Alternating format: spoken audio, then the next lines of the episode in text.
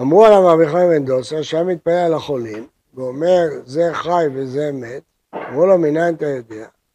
אמר להם איש גורה תפילתי בפי יודע אני שהוא מקובל, ואם לאו יודע אני שהוא מטורף, מניין אמילה. אמר רבי שועה בן לוי, אמר קרא, בורא ניב שפתיים, שלום שלום. אז זה אסמכתה כזאת, הניב שפתיים קובע אם זה שלום. מה הסיבה? מה הרב? היחס שבין אדם לחברו מתגלה על ידי דיבור.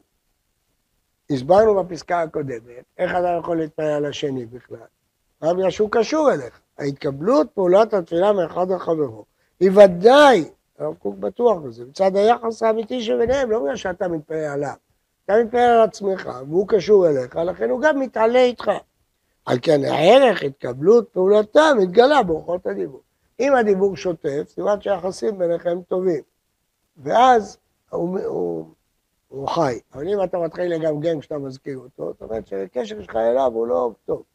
אתם יודעים שאפשר לגלות מה האדם חושב, על סמך הדיבור שלו, כן, אדם אה, מדבר, אז אה, כן, לפעמים אדם בא להתייעץ איתך על שידוך, כן, אתה צריך לשמוע איך הוא מדבר עליה. לפעמים הוא יגיד עליה דברים מאוד טובים, לא יזכיר אותה אף פעם. לפעמים נגיד שהוא לא יודע, והוא מזכיר אותה מאה פעמים. הדיבור הוא משקף מה שהאדם, בקלות. אתה יכול לדעת על פי דיבור הכל. את הסגנון של האדם, מה העולם הרוחני שלו, מה... אתה יודע לפי הדיבור. אם אתם תפגשו בחור בהר המור, נדבר איתכם, מי אתם יודעים שבהר המור? לא, לפי הניבים שלו, צלם, מעלה אדומים. אתם מהדיבור שלו תדעו שהוא מעלה אדומים.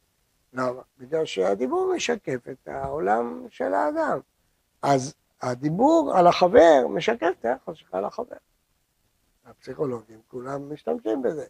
אה, זה גם השיטה שאפשר לגלות אם אדם חוטא, עבריין, לפי הכתיבה שלו, לפי הדיבור שלו.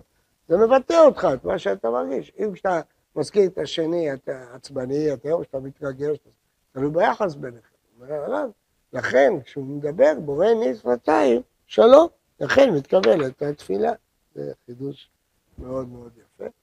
אמנם קשה להכניס את זה בדיוק ברחם בן דוסה, אז כשהתפילה לא שגורה, אז הוא לא אהב כל כך את ה... יכול להיות. שהיה לו קשה, זה לא... היה רשע, לא יכל... הוא לא יכל... כן. מה? לא, זאת אומרת שהתפילה לא הועילה. בהנחה שבלי התפילה הוא היה מת, התפילה לא הועילה. כי אני לא מצאתי את הקשר הנפשי אליו, אין לי דיבור איתו, אין לי תקשורת איתו. לא מצאתי את הקשר הנפשי, אז התפילה לא הועילה.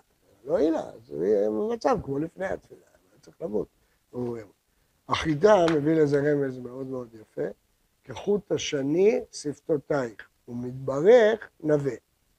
הגמרא אומרת שעל ידי חוט השני הם היו יודעים עדים או הלבין.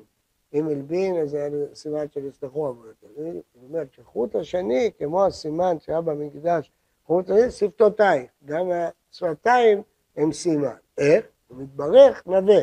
אם הדיבור חלק, אז זה סימן שהוא מקובל. חוט השני, שפתותיו.